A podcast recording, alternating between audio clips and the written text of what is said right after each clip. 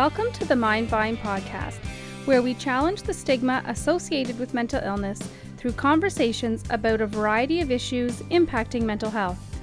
Here we bring you news, views, and interviews that intrigue, educate, and celebrate recovery.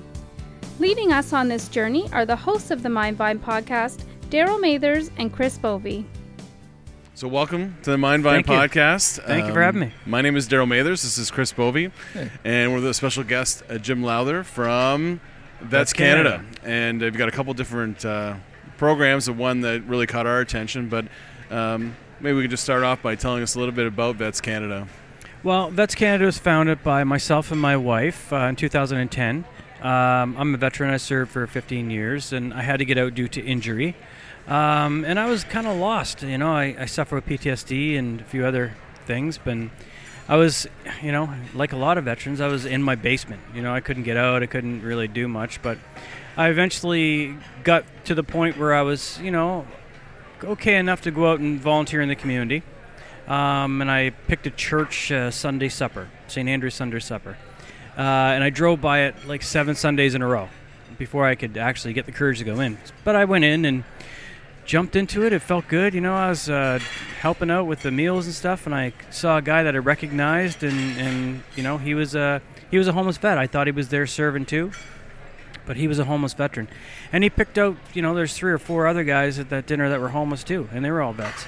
And I just, it was like I got hit over the head with a shovel, like something. What's going on here? You know, that many vets. Uh, what you know? How are they homeless? So I came home, and my wife is pretty happy that I actually stayed. So she was pretty happy about me, you know, staying the full hour. But I told her what happened, and she, of course, didn't believe me at all. Uh, so she started Googling it, and not a lot came up in Canada, but a lot came up in the U.S. Um, and that was 2010, and no one really knew about homeless veterans then. Um, so we, um, you know, we, we got these guys help. We um, I kind of got mad. I got a small grassroots group together, um, and we started doing boots on the ground patrols, like in all the shelters and you know things like that, looking for homeless veterans. Um, and we found more, and you know we we were on uh, Canada AM did a story on us, and we got a call from a, a veteran in Lethbridge, Alberta, who was not doing well. Said, "Can you help me?" And we were thinking, "Geez, here. We are in Nova Scotia. Like, how can we how can we help him?" You know what I mean? Hmm. But I thought of our, our military chain. We have a chain. Everybody knows everybody across the country, right? So I have friends in Edmonton because I was posted there. Edmonton's like an hour, two hours from Lethbridge. So I said to a buddy of mine, "Do you know anybody? Do you have any buddies in Lethbridge?" He said, "Yeah, I do." So we got this guy help within a half an hour. Hmm. So I was like, hmm. "Whoa, maybe this can be done across the country."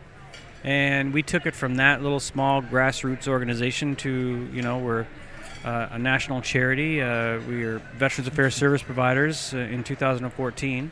Um, we have 800 plus volunteers. You know, we've assisted. We've had over 2,000 requests for assistance from homeless and in crisis veterans. So, yeah, I mean, we're a volunteer-led organization too. So, you know, not knowing anything about charities or anything, I thought that you know all the money went to the cause, most causes of charities, but so ours does. That's great. Yeah. So yeah, that's that's uh, went from very small grassroots to, you know, we're the the largest all volunteer veterans organization in the country now. So why do you, why do you think that is that there hasn't been as much attention in Canada? You know, I just I think that the the the spotlight wasn't shine on it. I mean, it was just one of those things where we just didn't know, and until people start reporting on it. I mean, I'm sure we've had homeless veterans in Canada forever. I mean, same as everybody else. We just no one was really looking for them. No one was really saying, "Hey, hold up, we have people that served our country that are homeless. Wait a minute here." Um, and they did in the U.S. You know, they, they kind of focused on that in the U.S. where they, you know, it was we're going to get our vets off the street type of thing. And in Canada, until we started really pushing it, no one knew about it. So, you know, is anyone to blame? No. Um, can we do more for, for our vets who are in crisis and homeless? Absolutely.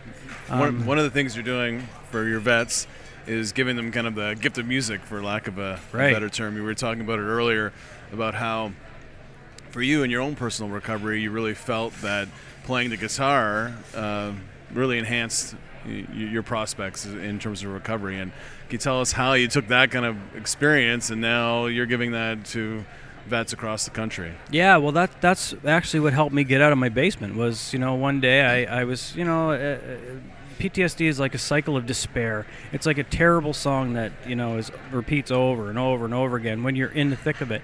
And you know, I tried everything. I tried meditation. I tried yoga. You know, all that stuff, and, and nothing really got me out of that that meant that when I was going through that stuff. But one day I, I had an old guitar. I picked it up and I started playing it, and you know, I, I noticed that I kind of drifted away for about 15 minutes, and it broke the the cycle of despair in my head. And I, but I caught it. I was like, whoa, wait a minute, what happened there? And you know, I, I had a little bit of hope, so I started playing more. To the point where you know, like it, it, when when I was feeling that like the darkness come, I would grab the guitar and, and play a little bit, and it def- definitely helped. But uh, so that's what kind of got me out of my basement. But we were finding so many vets, homeless vets, that were like me, who suffer with PTSD or other disabilities and you know pain and whatnot, who you know who who needed something, you know. And then about three years ago, we had a, a crisis. There's a lot of soldier veteran suicides, and I was like, okay, hold up, we we have to do something here. You know, if we can even help one or two of them with a guitar, let's do it. So I thought, okay, how can I get? This is a big problem. How can I get guitars in the hands of, of soldiers and veterans? So I thought, okay, well, everybody has a donated guitar, you know, or not a donated, a, a, guitar that they, they got for Christmas or a birthday that it's in their closet or under their bed, right? What if they use those guitars and we, we would, you know, they they donate them to the program. Hmm. Um, so that it, it that's what we did. Basically, we used gently used donated guitars um, for soldiers and, and, and, veterans. And Vets Canada is a is a, a volunteer-led organization. So you know, what if we had volunteer guitar instructors? We could match up 10, 10 lessons and a free guitar. You know, that that's a match made in heaven. So mm. that's what happened, and it it you know it got big quick. Um, and we're still like you know we've we've given out you know 800 probably 800 guitars to date. Wow. Um, it didn't cost anything. You know. That's great. What do you? What, I mean, have you stopped to think about what is it that helped you playing the guitar? Was it just sort of a momentary escape? Was it just pleasure of music and endorphins, or what? What? What do you think was the, the power behind that? I don't know. I I think it's it's something even like music. It it just kind of it it. Uh, well, I think because I was so busy trying to, you know, get the chords right, and I was thinking about the song, and I was like, you know, mm-hmm. I think it, it, it there's so many things happening to play, you know, that it that I couldn't. It, it broke that cycle. So mm-hmm. you know, you can only do so many things at once. But right. when you're playing guitar, you're doing a lot of things at once. You know, so I think that helped, and I think it's the music. The music anyway, um, you know, is something that it breaks the cycle. That's great. We talked a bit earlier when we were just uh, met for the first time about your experience in the military mm. and then your recovery, you know, from mental illness, you know, once you returned home, and the two, uh, you know, in well, in any in any military country, when you're out of service, the the struggle for mental health is can be quite prevalent. Like, I guess what I'm clumsily trying to say is that the two kind of go hand in hand. Do they not? Like, you're going through a lot when you're when you're on a tour. You're seeing a lot of things. There's a very good chance you're going to be dealing with something when you get home. Yeah, well, you know, everybody doesn't think that uh, when you join the military that you know things that you see and do are going to bother you afterwards. Um, but you know, I think I think it does. I think it touches it touches everyone. It's just when does it when does it actually you know start? Uh, for me, I was five years out before it bothered me at all. Um, and I had an incident where I went to see with my my oldest son um, a movie, uh, and it, it triggered it triggered something uh, behind enemy lines. It was mm-hmm. actually, uh, and it triggered something, and I literally got up and, and ran out of the theater and threw up in a garbage can, and it was like something happened. Mm. I was having nightmares and daydreams, and you know just thinking about that the Bosnia stuff, and you know so, I, I, some people might not ever, you know, it might not ever affect them um, if they don't get triggered. Um, but other people, it definitely, it does, and it, it's uh, it's hard to find it's hard to find help. Hmm. Do you think that? I mean, we've talked before about the culture and first responders or in the military about you know, you have to be tough and, and not disclosing or afraid to disclose. Do you think that's starting to change a little bit in, in, in the military? I think it is. You know, the more people, the more t- people that talk about their their mental health and, and PTSD or what have you, I think it's it opens up the door for everyone to say, hey, wait a minute, I kind of feel like that too. Mm-hmm. You know, maybe I'm. For me personally, I, I, thought I was going crazy. I didn't know what was going on with me, like daydreams and, and uh, nightmares, and and right out of the blue, I didn't know what was happening to me. So you know, and there was really nobody talking about it back then. Do you know what I Mm-hmm. mean? So I didn't have anything to look at and go, oh, okay, maybe it's this. You know, but today we, we have that. You know, the people are speaking up about it, telling their stories, and, and I think it's good. I think that you know we'll save some lives if the Mm-hmm. more we talk, which we don't want to do because it's difficult, and you don't want to put your pain on someone else. That's what a lot of us, me anyway, I felt that I was putting my like my my pain on someone else, and they would like, you know, it would hurt them. So that's why I didn't really say anything until I, you know, realized that that wasn't working. One of, one of the big themes uh, that you'll see like this week, uh, we're at the Mental Health for All conference hosted by CMHA, is peer support. Right? It's kind of if you go through the program, you'll see it highlighted in, in multiple sessions throughout the week. And I wonder if uh, you feel, just given the uniqueness of military service, peer support is one thing. Somebody who's experienced um, mental illness or PTSD or however you want to phrase it, but also somebody who's experienced that as a result of their service. Is that support, being able to connect with somebody who's who's been in those uh, shoes, who's been in combat, who's been overseas? Is that something that really uh, is a tool that needs to be made more available to Oh, absolutely, and that's what, why we're so successful is because our volunteers, you know, they're still serving, or still or, or veterans themselves or family members. Um, they have been there, they have done it. They know, you know, they know what they're looking for. They know their own. So when we find someone who's struggling or who's in crisis or who's homeless or, or you know, um, there's an immediate connection.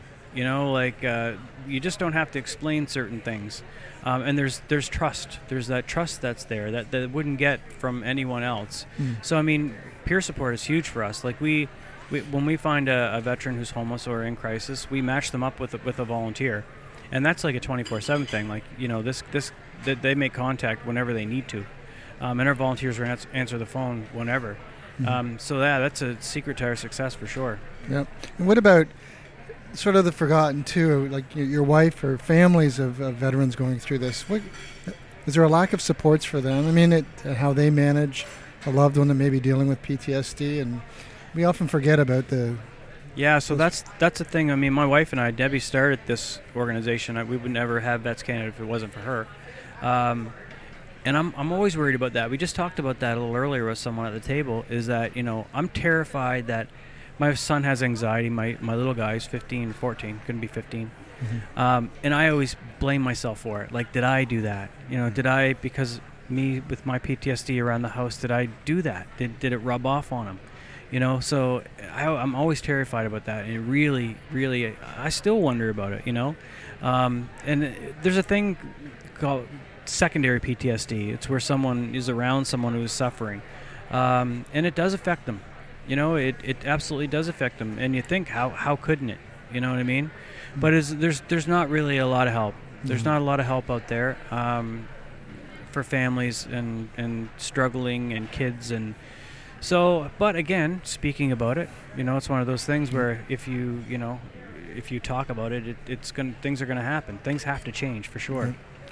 Well, uh, one of the one of the people that's supporting your your program, Guitars for Vets, is Sean McCann Oh, from Sean Great McCann, Big yes. C. Yeah. And can you tell us a little bit about that relationship? Wow, Sean McCann is unbelievable. Actually, he's our national ambassador for Guitars for Vets, and I, I, I actually got in contact with him through Clara Hughes. Clara Hughes liked uh, one of our one of our tweets or something, and she tagged Sean in it, and she said she used uh, sports for for her medicine, and, and music was our medicine. And Sean really liked it, and he he's, he started following us, and you know I messaged him and he said, "Man, I you know I've been checking out your program. I love this." He said, "I love this. How can I help?" Of course, he said, "How can I help?" He left himself open, so I, I was like, "Oh, you want to help? All right, then. You shouldn't have said that." Um, so I, you know, I said, "Hey, you know, give me your email and we'll exchange emails." And then he, in his email, he gave me his number and said, "Give me a call." So of course I called him right then, and then I thought he thought I was a crazy fan. Um, but it, it, it's it's been amazing with Sean. He's uh, he's been through so many struggles himself, and he's you know coming out the other side of it a, a strong person, and and he relates. He relates to me, my struggle that I went through with with uh, you know using the guitar as therapy, because he did. Yep. You know, when he's going through his stuff, and he's still going through his stuff. We, we all are, but he's absolutely phenomenal. He's such an inspiration. I mean, the guy is, you know, uh, he's he's you think Canada, we have so many so many superstars in Canada, um, Yep. and you know you think that they would really want to support you know our vets and, and soldiers and stuff, but you don't really see much of that in Canada. You see it in the U.S. all the time. Huge, yeah. Actually, you see Canadian stars supporting U.S. Yes, troops. yeah. You know Yeah. what I mean? Uh, because a lot of them live there. Yeah. But Sean is he's the example of that. Of, of you know maybe this is a trend where our you know our superstars can start supporting the troops and, and he's really in. I mean we're doing a concert um, November 10th in Ottawa. Uh, we're going to raise enough money to buy another 700 guitars. Um, each seat's $100, and that will buy that will purchase a guitar and 10 free lessons. That's why it's $100. Mm. Um, and if you if you can't afford or you can't go to the show, if you're like you know another part of the country, you can sponsor a soldier or a veteran to actually go to the show. Oh, nice. So I mean, when you purchase a ticket, you're buying a guitar for a soldier or a veteran. If you sponsor a soldier or a veteran, you're you're you're letting them go to a show, and you're buying them a guitar Mhm. with with free lessons. So yeah, we're really excited about it. And it's uh, it's on our website, vetscanada.org, if for more information. And uh, yeah, That's it's uh, it's really cool. It's going to be fun. One of the great one of the great things about this conference is you get all these people together and you're hearing about all these kind of unique initiatives. Yeah. And I think that's in mental health in general. I think people we're, we're trending towards finding creative ways to solve kind of these issues that we've been dealing with a really long time. Absolutely. No, it's great. It's uh, I've met so many people here already that just connect to it right off the bat. It's like, oh, guitar. Wow, that yeah, that could that could really help. Mu- music therapy, but I mean, it is. It's it's amazing to to meet uh, other people who are, uh, you know, trying to help people.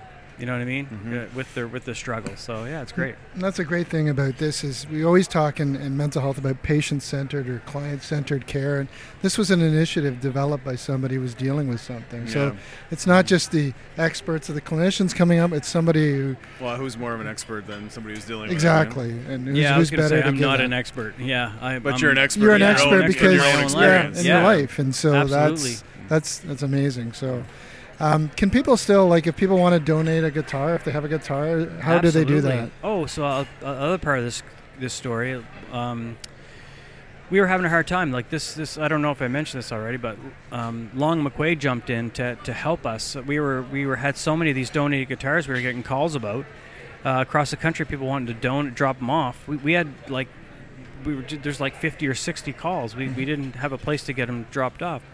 So Long and McQuade in Halifax, you know, they help us with um, uh, strings and things like that. And I was emailing with them back and forth, and I got an email that said uh, in that email chain that said, "Don't worry about the drop-off point, Jim. Uh, you can use every Long and McQuade in the country as a drop-off point." So that just fixed our whole problem. So we have the whole country now. So if anyone has a drop guitar they want to Yeah. they want to donate, find it along find the nearest Long McQuade, and they'll get it to us. So the danger now when they broadcast is our wives are going to please Could Take your my guitar. my Yeah, unused yeah, guitar. Would you please Yeah. take it to Yeah. Long and McQuade tomorrow? No, that's great. Well, that's it, it's great to meet you. It it's great to learn more about your program, and uh, we really appreciate you having you on. No, Yeah. thanks for having, Thank having you. me on. I really appreciate it, guys. Awesome.